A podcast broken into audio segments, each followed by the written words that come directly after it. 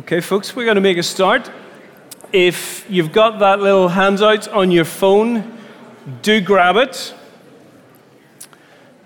Uh, the way these three seminars uh, will work is uh, we're thinking about how uh, Scripture helps us uh, to understand ourselves so that we can better um, uh, help the people that God has put in our lives. So, the person or the people that you have sat beside, you're going to be doing a lot of talking to them. So, whether you made a good choice or a bad choice, live with it. Don't move now. Don't. You'll be seen. Uh, the two things that you need are the QR code with the handout. Um, please take this number down, stick my name in your contacts. Please don't send me rude pictures. Okay? This is for questions. Uh, and that will be there throughout the week. Um, so the handouts that you have will have um, ideas and stories in them more than what we'll cover here. So if you're reading them throughout these few days and you've got a question, stick it in the WhatsApp, and in these sessions we will draw some of those uh, and chat about them and discuss them. Uh, so if you've got your uh, QR coded handouts there, open it up to uh, the start, page 3. And let me read this verse from Zephaniah chapter 3, verse 17, and then I'll pray for us. The Lord your God is with you, the mighty warrior who saves.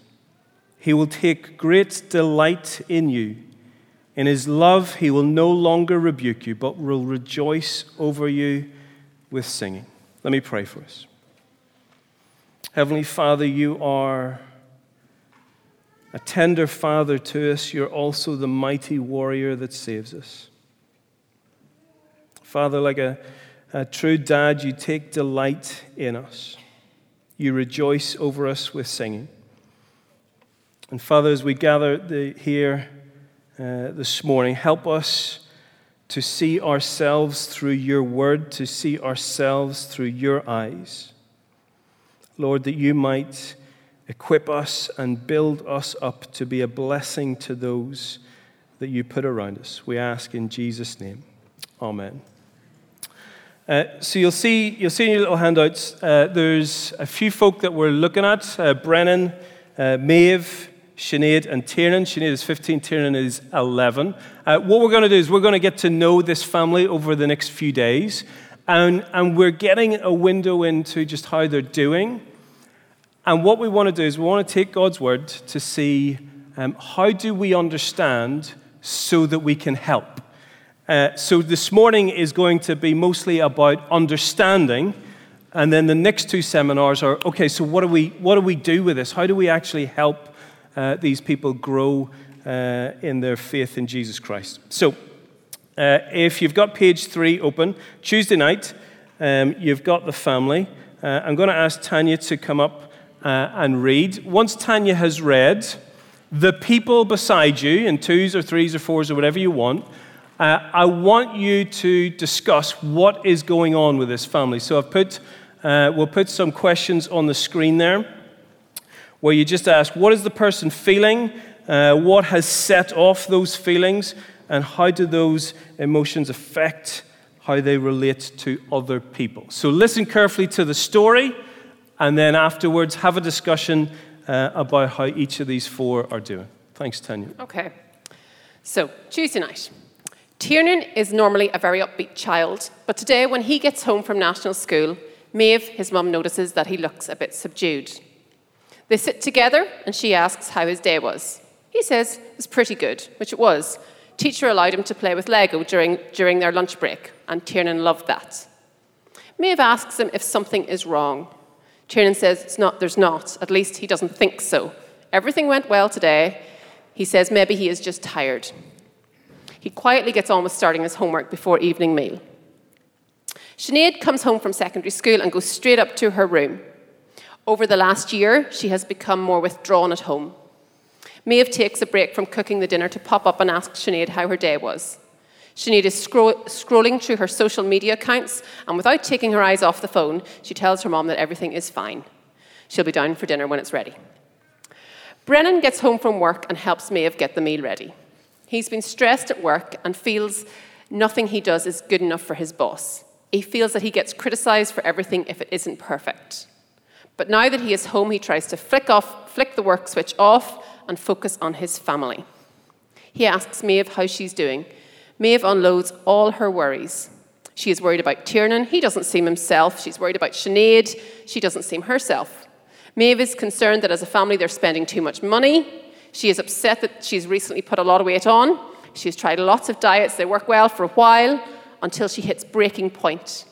Um, until she hits breaking point and spends an evening eating junk. She has been working for a local business for the last few years and has applied for a new position within the firm. But she feels sure that better candidates will apply or that she will not, she will not have enough, she will not have thought about the questions they will ask or that she'll forget the answers she had prepared. She just knows it's going to be a disaster. Brennan assures her that Tiernan is fine, Sinead is fine, Maeve's weight is fine, and the interview will go fine. He jokingly reassures her that she needs to remember that not everything is doomed. Sometimes things actually do work out okay. He does say that she is a bit worried about, a bit worried about the finances. Maeve goes through phases of spending lots of money, and she is in one of those seasons. She goes shopping and buys expensive items, and sometimes, and sometimes when she gets home, they never even make it out of the shopping bag.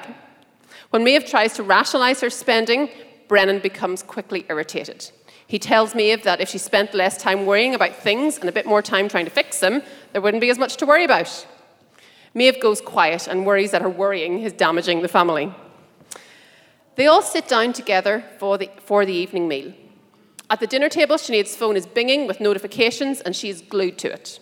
Brennan snaps at her um, and that tells her that there's no, places, no place for phone at the table. He takes it off her, telling her that she won't get it back until morning. Sinead is annoyed. She leaves the table immediately and goes to her room and closes the door. She picks up a good book and spends the rest of the night reading. She used to read all the time before she got a phone. The stories used to suck her in. She would lose herself in the world of a book. She is annoyed about the phone, but once again, she allows herself to join in the book's adventure. Brennan, Maeve, and Tiernan are still at the table, but Tiernan is struggling to finish his food. He hasn't been chatting at the table like he normally does. Brennan asks him if everything's all right. Tiernan says that it is. His tummy is just a bit sore. He asks, can he leave his dinner and just go to the living room and watch a movie? And that's grand. Maeve and Brennan are left alone. And Maeve says that maybe she needs to take Tiernan to the doctor in case something is wrong. Brennan smiles and says that sometimes a sore tummy is just a sore tummy. Tiernan will be fine. Maeve stops talking about it, but doesn't stop thinking about it. She asks Brennan how work, how work has been going, Brennan's face shows visible, visible frustration. He says that people at work ruin his days. He is not going to let them ruin his evenings by talking about it. He leaves the table and goes to the home office to do some work. He turns the laptop on and is trying to convince himself to open the work emails rather than click on a porn website. He has been secretly battling a porn addiction for the last couple of years, but he often loses the battle during times of stress. Later in the evening, Sinead has gone to bed without saying goodnight. Tiernan finishes the film and is feeling much better. Brennan and Maeve go to bed. Brennan just wants to sleep, but Maeve wants to talk about whether Tiernan and Sinead are okay. Brennan snaps at her, and that is the time. Brennan snaps at her that it is time to stop spinning in this whirlwind of worry. Maeve stops t- talking and lies awake for hours in a fog of anxiety, worrying about everything and nothing at the same time. There is just a cloud of uncertainty that feels impossible to ever cut through. Brennan gets up at 5 a.m. the next morning and goes to spin class. It is an intense 45 minutes of cycling where the pain is so extreme that he isn't able to think about the stress of work. Whew. You exhausted? Um, what I'd love you to do is uh, this side, if you take uh, the, the girls, so Maeve and Sinead, the mum and the daughter, uh, if you guys take the fellas, so Brennan and Tiernan, uh, and I just want you to talk with the person beside you of what is going on. So, those questions of uh, what are they each uh, feeling, what have set those feelings off, and how are those feelings affecting the people around them. So, just take five minutes. Uh, you guys talk about the fellas. Uh, you guys talk about, no, other way around. You talk about the ladies, you talk about the fellas. Five minutes, tear away.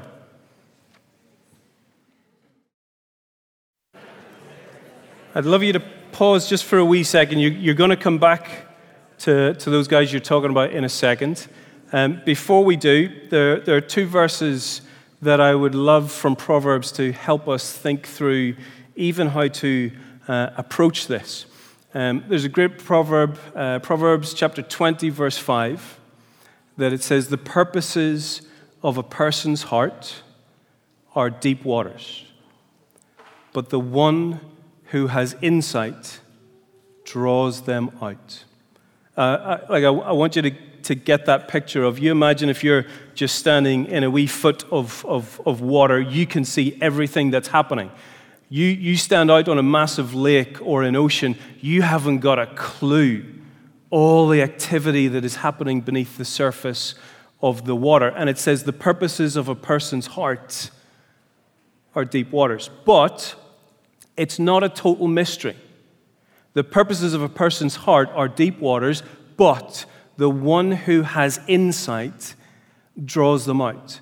That we are actually supposed to peer into the deep waters of our heart to see what is going on. Um, there's another lovely proverb. It's uh, uh, 27, chapter 27, verse, verse 19. And it says, As water reflects the face, so one's life reflects the heart. Do you get that? As water reflects the face, so one's life reflects the heart. That, that what is going on in here will make its way out into our lives. Our lives are a reflection of, of what's going on in here. So, as, as you're reading um, Brennan and Maeve and Sinead and Tiernan, there's a few things that I, wanna, I want you to get that as you see their behavior and what's going on, it's not, it's not random. We're not random creatures. Actually, the life that we live is a reflection of what's going on in here, but it's not always obvious what the connection is. It's not always obvious what is going on in our hearts. So, the, the, the, two, the two folk that you were talking about, um, in a second, I want you to keep talking about them, um, but this time Tanya is going to give you a little bit of background into how each of them arrived at Tuesday night. So if you're in the handout, turn to page five, and this is going to give you a little bit of background on all four of these characters. And then I want you to go back in your, in your groups and see does that shed any light onto what's going on with each of them? So, page five. Okay. So Tiernan had a positive day at school today, but yesterday wasn't good. He got up late and ended up missing the bus, which meant that Maeve had to drive him to school, which made her late for work. He could see the stress he had caused his mum. Then, when he got to school, he realised he'd forgotten his homework, the second time this week. Teacher didn't shout at him, but he could see the irritation in her eyes. At lunchtime, he went out to play soccer and missed scoring what looked like a really easy goal. Everyone laughed at him, and one of the bigger boys shouted out that Tiernan was useless. Day he played Lego at lunch, and tomorrow all his friends would be back playing soccer. Sinead. Twelve months ago, Sinead's best friend was dating a lad who wasn't particularly loyal. The lad had flirted with Sinead, and they developed a romantic relationship. Her best friend found out what was happening and was livid. She told Sinead that she was a worthless friend um, and as a person, and then ghosted Sinead, cutting off all contact, both in person and online. The whole friendship group distanced themselves from Sinead. She felt too awkward and embarrassed to tell her parents. She was scared they would notice her friends had gone and they would ask her why, so she tried to keep her school and home life more separate. She continued to date the lad, and when he started cheating on her as well, she pretended not to know. He eventually broke up with her. Sinead is now dating another guy who also treats her terribly. Over the last year, her fashion sense has changed dramatically. Her girly outfits have been replaced by darker, more revealing clothes. She has dyed her hair various colours and her fringe hangs over her eyes. Over the last three months, she has started to secretly self harm. Her new wardrobe choices have allowed her to hide her wounds by wearing long sleeves. Maeve. While Maeve's mother was pregnant with Maeve, she lost both of her parents in a car accident. Maeve's mother was close to both her parents and was devastated by the loss. They were such a support to her, and without them, she felt totally ill equipped to be a parent herself. She was an anxious mother, always trying to protect Maeve from getting hurt. When Maeve was seven, she went round to a cousin's birthday party where they had a huge bouncy castle. Maeve went to get on, but her mum wouldn't allow it. She told Maeve that she was not able to do it and that she would get hurt if she tried. The idea, often, the idea was often repeated to Maeve throughout her life. To Maeve, the world feels like a dangerous and dangerous and unpredictable place, a place that she is not equipped to navigate. Maeve has never learned how to properly assess a situation. As a child, she was always told that the world was too big and too dangerous. She was too small, too weak, and too fragile to cope, so she needed to be protected. When Maeve faces a future, it is a cloud of uncertainty. Everything feels like a risk, everything seems to be destined for disaster. Brennan. Brennan's father had a hard life. He always struggled to keep a job or provide for his family. He felt like no one respected him and had grown bitter. That bitterness was aimed at Brennan. His father would belittle Brennan at every chance he got. He would tell Brennan that he was stup- the stupid one, the one who would amount to nothing in life. Brennan's father projected all of his own self hate onto his son. Brennan hated his father for this and couldn't wait to leave home. He couldn't wait to get a job to prove him wrong. He would often say to himself that he was going to become a success and go back and show his father who the real loser was. Brennan was angry with his father. He didn't want to get revenge on him by being a success, but deep down, he also wanted to become a success because he feared his father was right. Maybe he would amount to nothing. Even deeper down, he wanted to be a success to make his father proud. He hated his father and longed for his approval. Sorry, he both hated his father and longed for his approval. Anger marked much of Brennan's life. He is a lovely, driven lad, but scratch the surface, and his irritation, frustration, and bitterness could easily come to the surface. He needed success so badly that he was painfully unequipped to deal with criticism. Anytime his work was deemed less than perfect, subconsciously it was like his father was still judging him. Every challenge is interpreted, interpreted as evidence that he is useless. Everyone who is successful is seen as a competitor. When he was discouraged at work, he sought acceptance on pornography websites. There, he got a counterfeit taste of being seen and accepted. As water reflects the face, so one's life reflects the heart. The purposes of a person's heart are deep waters, but the one who has insight draws them out. What I'd love you to do is uh, split again the same way. The two people that you were talking about, keep talking about them uh, but this time, with some of that background in place, try and work out what is going on with these people. What are they feeling? Why are they feeling it? How is it affecting their lives? Tearaway, take five minutes, and then we'll come back together.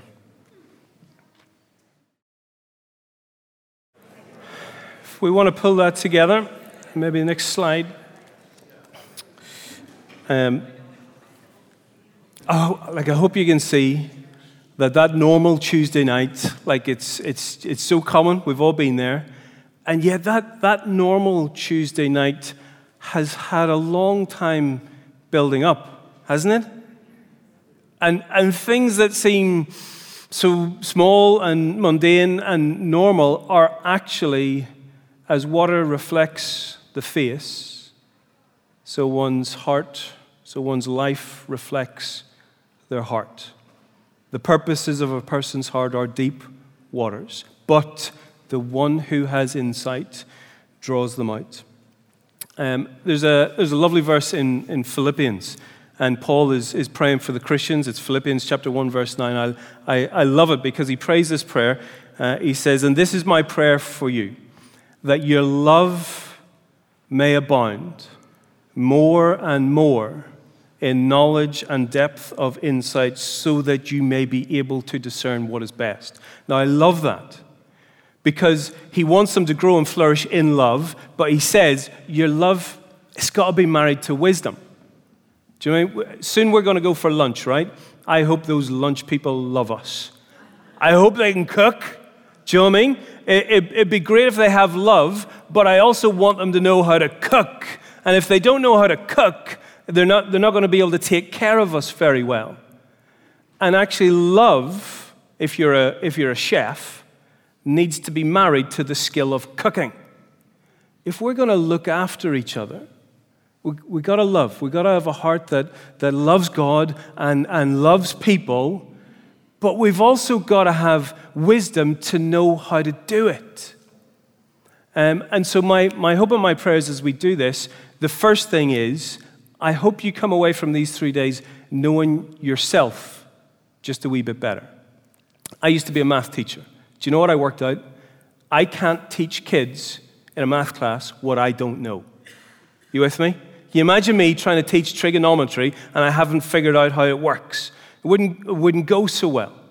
Um, we were looking this morning uh, uh, with, with David and elders. Where do you look to see if elders are equipped? How do they lead their family? If they can't lead their family, how are they going to lead the people of, of, of God? And it's, it's the same for us of if we are going to help people, we need to understand ourselves. And if we can understand ourselves, we can, we can help ourselves, we can help the, the family that we're in, and we might stand a chance of helping those in our wider circles. Uh, and so, my prayer for us as we're doing this is that we would get a taste of that love and that wisdom uh, married together. Uh, now, you'll see the, the five pictures on the screen. Today is just about understanding what's happening with these four people. Tomorrow, next day, we'll get on to how do we help them. This is just understanding what is going on with these uh, four people. Now, when we get hurt, and we live in a broken world, and you're going to get hurt, when we get hurt, it sets off a little path. And, and the first thing that happens is when we get hurt, often there is a very strong emotional reaction to it, and it can be, it can be shame, it can be anger, it can be sadness, it can be fear. Those are four big ones, but there's, there's a host of other ones. Now, you see those four things uh, anger, sadness, guilt, fear. Are they good or are they bad? It's good, isn't it?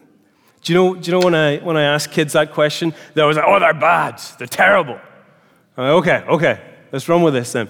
Imagine someone comes in with a hatchet and cuts all your heads off. Should I be sad or should I rise above it and be unmoved by it? Should I be a wee bit angry with them or should I say, well, you know, you win some, you lose some? You know? These emotions. Do you remember when, when my Jesus and your Jesus was in the Garden of Gethsemane going to the cross? He was scared, wasn't he? In anguish, the sweat, uh, like drops of blood came out. Do you remember at the graveside of his friend Lazarus, the little tiny verse? Jesus wept.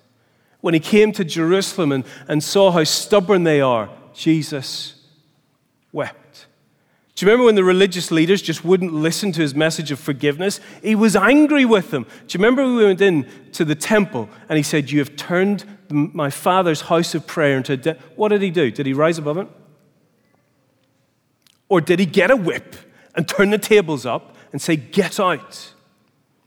You know, in Ephesians, where Paul is, is, is, is, is talking to the Christians and he's saying, In your anger, do not sin. He doesn't say, Don't be angry in your anger, do not sin.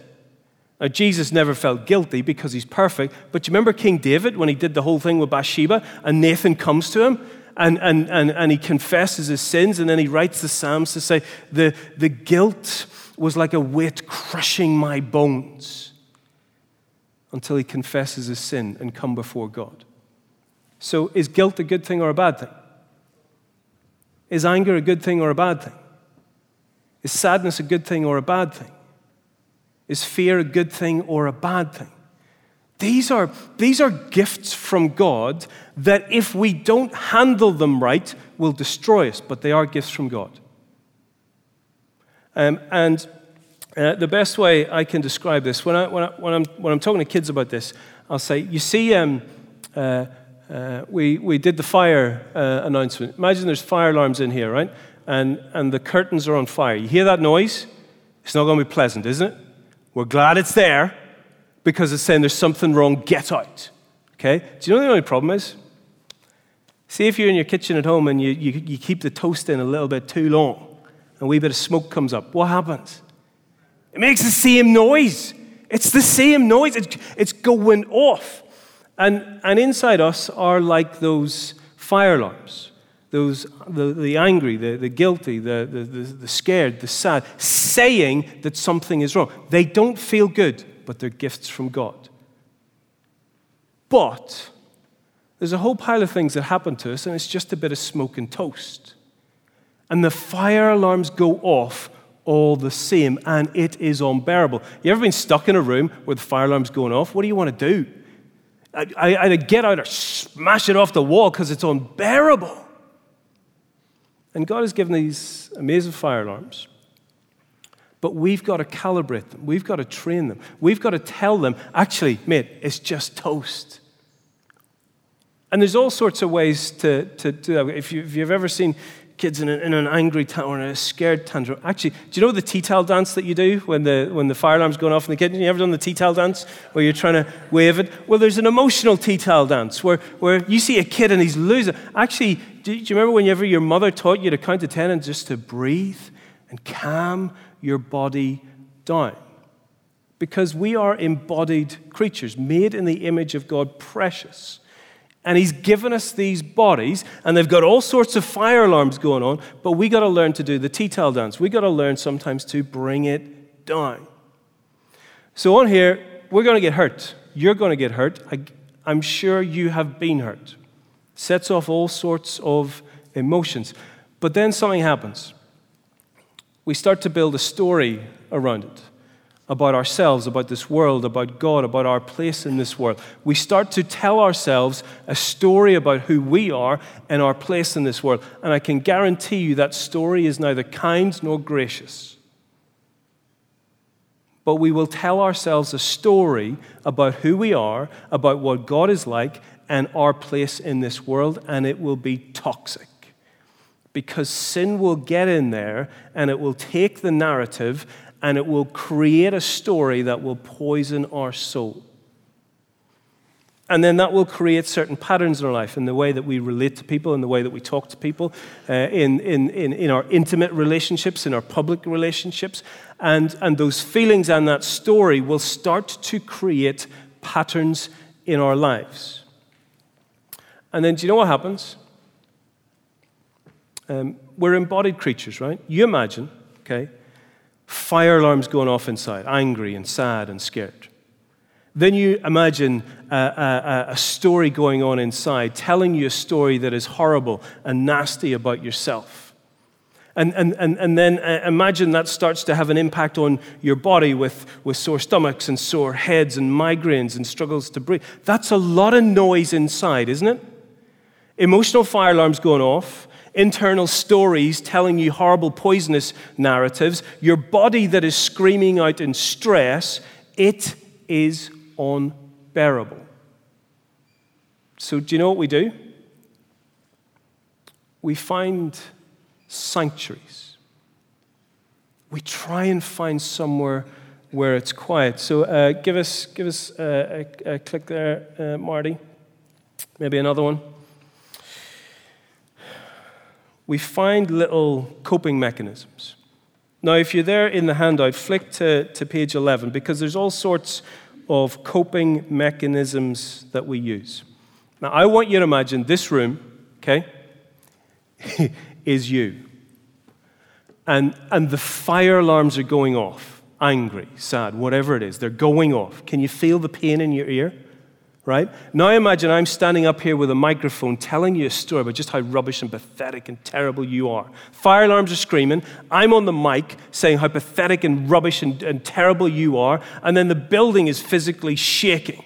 And there's rocks falling on your head and hurting you. Lovely environment, isn't it? Would you not give your right arm for a sanctuary? Just some quiet in a very noisy soul, wouldn't you? I bet you you have found sanctuaries. places to quieten the noise. But I wonder do you know that that's what they are? So, so have, have, have a look at page 11. Um, imagine all that noise going off, fire alarm going off. I'm sitting here telling you what a rubbish, pathetic piece of nastiness you are. The building is falling and hitting you on the head. How do you deal with it? There's a few different ways to deal with it. One is, is, is to play something louder. Play something, play something nice over the noise. And so you can go for something like pleasure. Do you know, like a gorgeous packet of kettle chips? Just a taste on the tongue, just a bit of peace for a moment. It just tastes nice, or a chocolate brownie, whatever your vice is.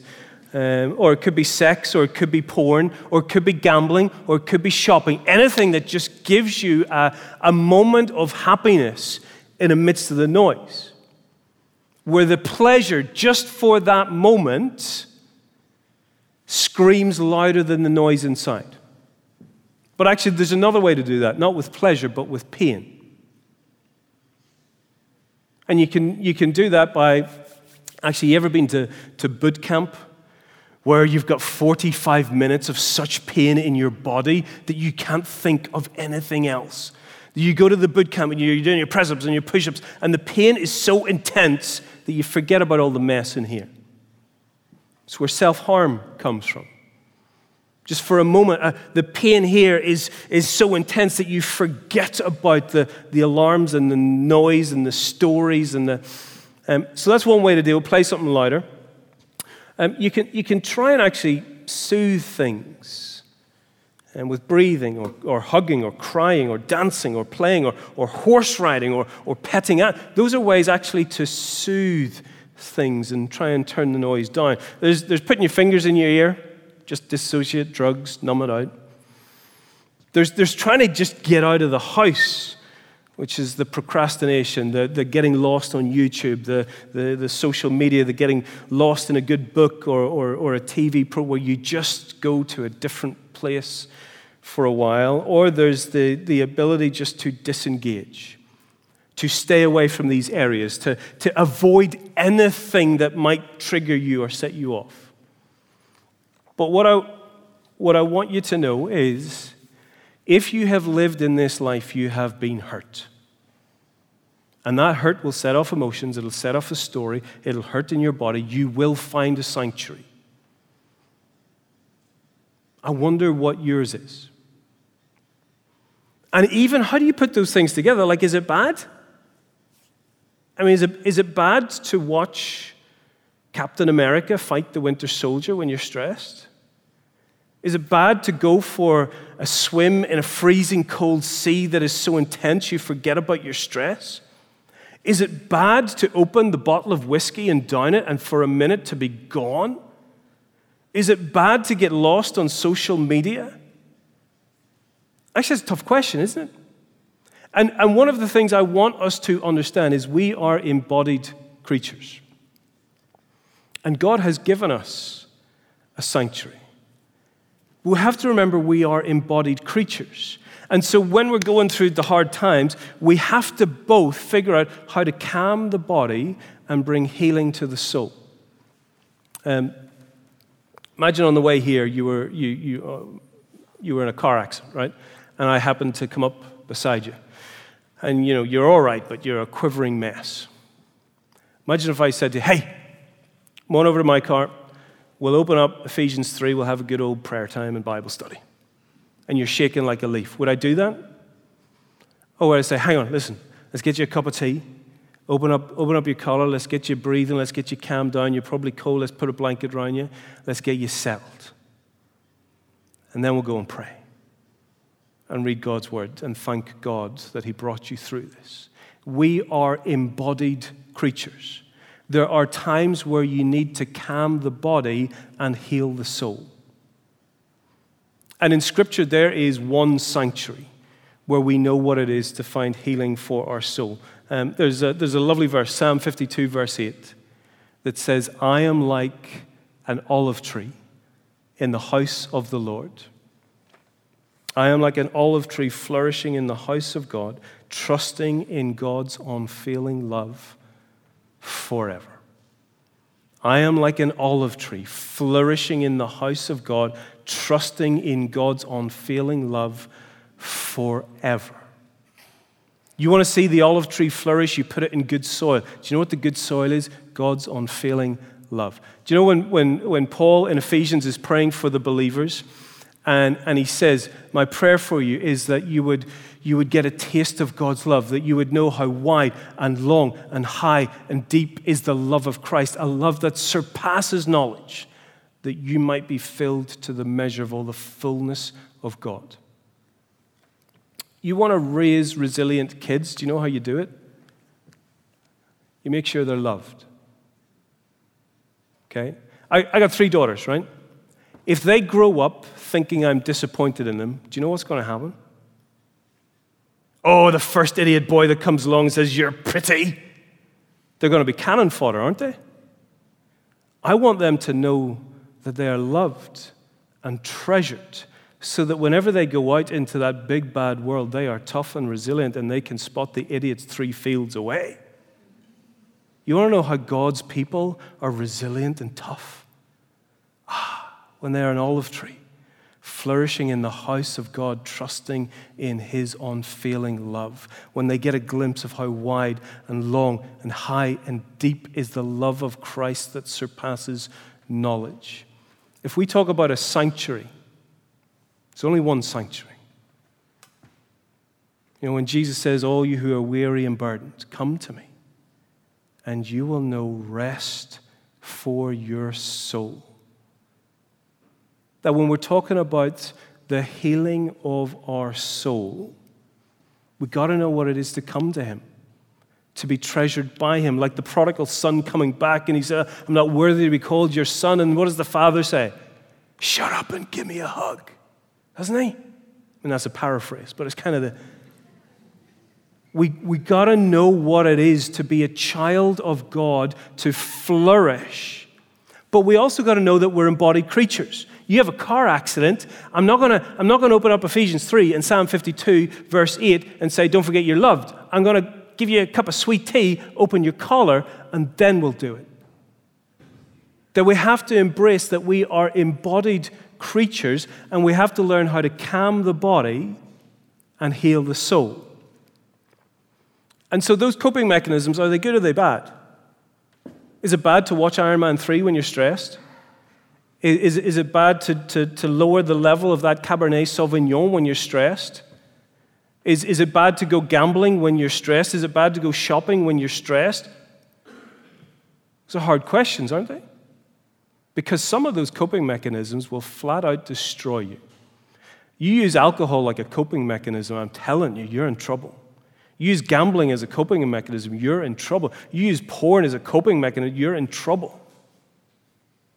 But we do have to learn how to calm the body, to learn how to do the, the tea towel dance and calm ourselves, to know how it is to, to soothe as, as an embodied creature of God in a healthy way and not in an unhealthy way. Here's the problem that's often where people stop. I've got my coping mechanisms. When I'm stressed, I'll watch this, I'll go for a swim here, I'll do my breathing here, and, and that's it stopped. Well, that, that's a good way to calm the body, but that will not bring healing to the soul. See Brennan in the story? We could get him calm, but he's got a lot of hurt in here, doesn't he? They all do. And this isn't just about helping them to calm, it is that. But it's about bringing healing for the soul as we point them to Jesus and the forgiveness and the delight, the joy, and the rest that there is in Him. And we're scratching the surface. We haven't even thought about how to help these people. That's for tomorrow, the next day.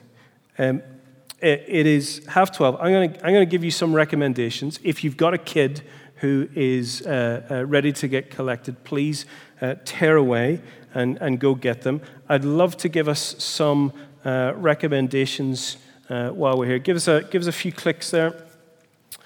Uh, one more, one more, two more, one more. That's it, yeah. Um, I'm involved with a, a group that's um, biblical counseling. Uh, they, uh, we've been meeting online to do various seminars. uh, on ideas of, of shame and, and guilt and anger, those sort of things. Um, over the next 12 months, we have uh, Ed Welch, who's going to be zooming in with us. It's for folk all across uh, Ireland to join in. Ed Welch has done a great book, uh, Side by Side. Um, and what we want to be doing over the next 12 months is uh, as churches gather, people can gather as individuals, or sometimes churches get a little group together in their living room. Uh, we'll discuss a little case study. Uh, we'll talk about how Scripture helps. Um, uh, and so uh, in the bookstall, there are loads of these, Ed Welch, side by side, equipped to care. Those Zoom seminars will be on. A um, couple of other books in the bookstall. You Can Change by Tim Chester. Um, again, great about getting to the heart issues. Um, there's a, a, slightly bigger book here by Kelly Kapic. It says, uh, You're only human. It reminds us that we're not just a brain on a stick, we are embodied creatures made in the image of God. So let me throw out those uh, three books. They're in the bookstall, each of them. Uh, do grab a hold of them. And then on the back cover, if you've got your handout, uh, on the back cover, um, you'll see a little uh, image. Give us another click there, actually. One more. Ah, no, forget about it, it's not there. Um, uh, on the back cover, this is a great little tool to use. Um, and so you'll see uh, the safe, valuable, belong, the, the different feelings of fear, sadness, anger, guilt. Um, when I'm doing little Bible studies with kids and adults, I'll ask this question When was the last time or today did you feel scared, angry, uh, guilty, or sad? When was it? Was it toast or was the house on fire? When was the last time you felt safe, valuable, or that you belonged with God? Um, and it's a great chance actually for us to learn how to process some of the muck and the mess that is going on in here, that it doesn't build into something uh, big. Um, now, uh, if you go back one on the slide uh, to the, the, the, phone number, um, what I would love you to do is start the questions uh, coming in. Um, stick that number down, stick the name in the contacts. I would love to know your questions. Today is simply about trying to work out what is happening with this family. Um, tomorrow and the next days, how would we actually help? How does the good news of Jesus actually help on a Tuesday evening? Uh, and my prayer is that it will help us understand ourselves, uh, that we might better help those that God has put in our lives. So let me pray for us as we finish. Truly, my soul finds rest in God. My salvation comes from Him. Truly, He is my rock and my salvation. He is my fortress. I shall never be shaken. Heavenly Father, you know how each of us have come to this conference. You know the joys that are in our hearts, and you know the burdens that are on our shoulders. You know the laughter we have given and the tears that we have shed. And Father, this conference, I ask that you would speak to each and every one of us, that we might know what it is to have redemption for sin and rest for our souls. Father, help us to get a glimpse, just a taste of Christ's love for us, a love that is high and long and wide and deep and surpasses knowledge, that we might be those olive trees, flourishing in your house, trusting in your unfailing love forever and ever. Amen.